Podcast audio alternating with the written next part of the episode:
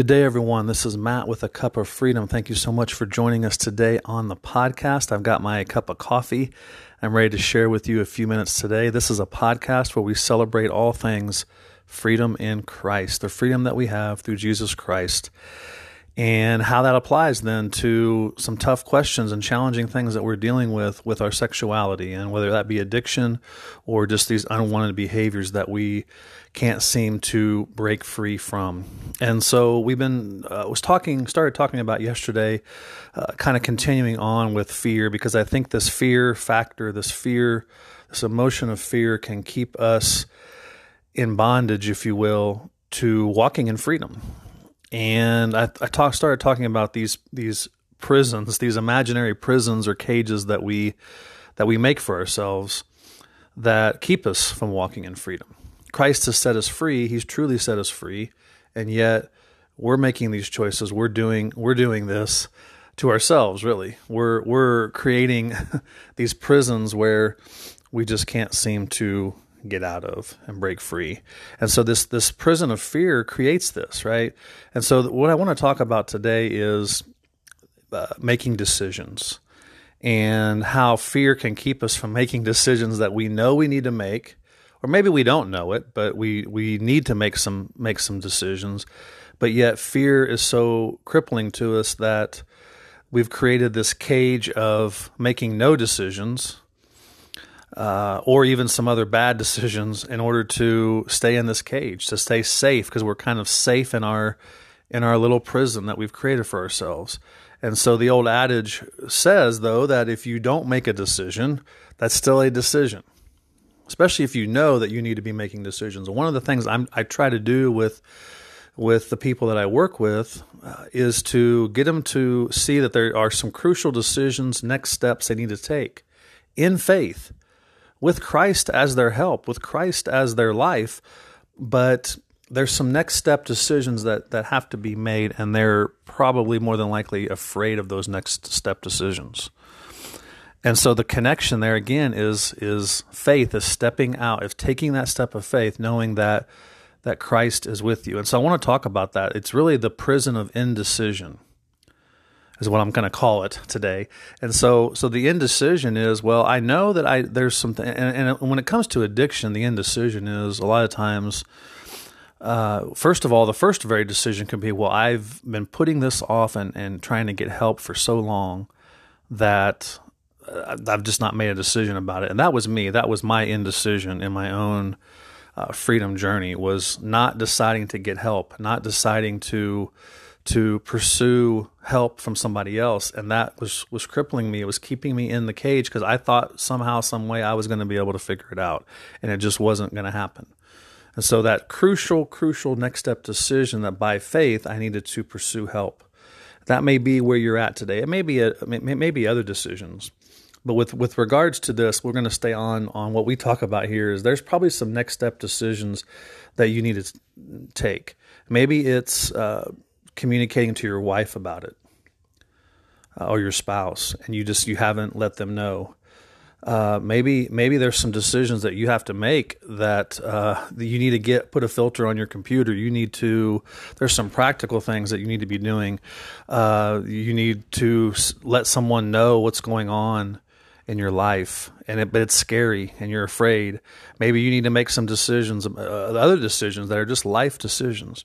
And so I've learned some things over the years of making decisions, and I've not always been great at this because I think uh, a lot of Christians that I'm around and have seen uh, are are definitely in a prison of indecision. Uh, but the, the reality is, is most of the time, I think it's not a, it's not about not knowing, or it's not about even knowing what they want it's it's what is it going to require of me to make this decision? What is it going to require of me to step out and to to take this action? And it's going to require something of me. And a lot of times the immobilization comes when we don't want to go there.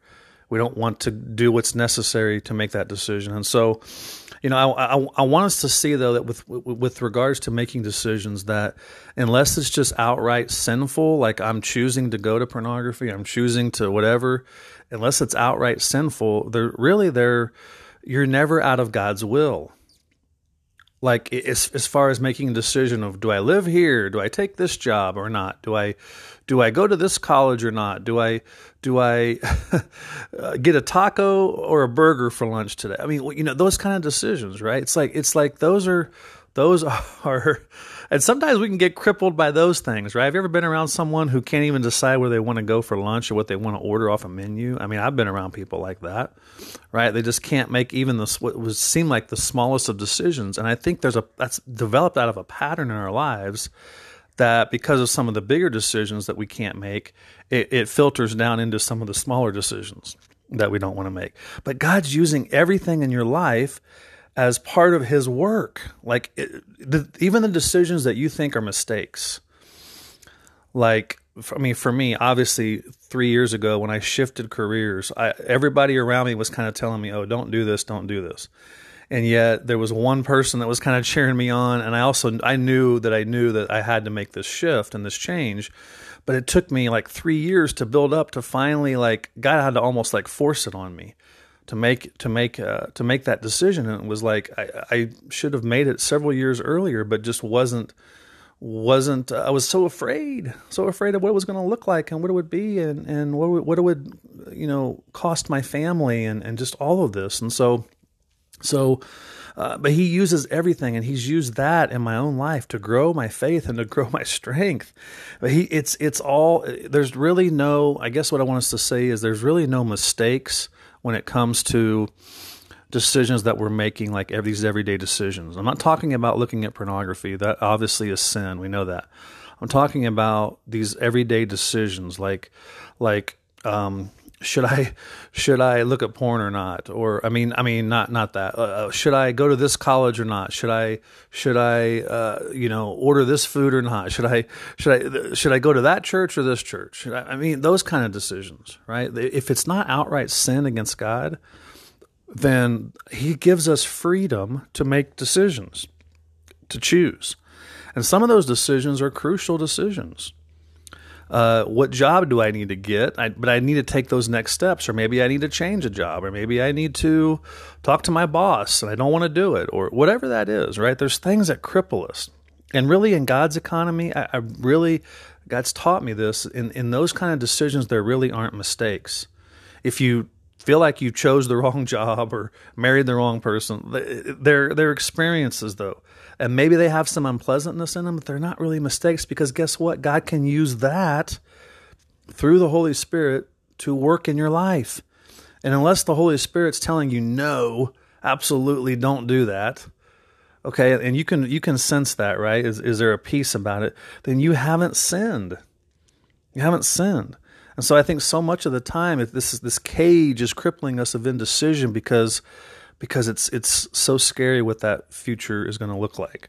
And so he expresses himself through you, and he's going to use all of your decisions, even if you think these are poor decisions, he's going to use all of those to mold you and shape you into who he has already made you to be, which is a new creation.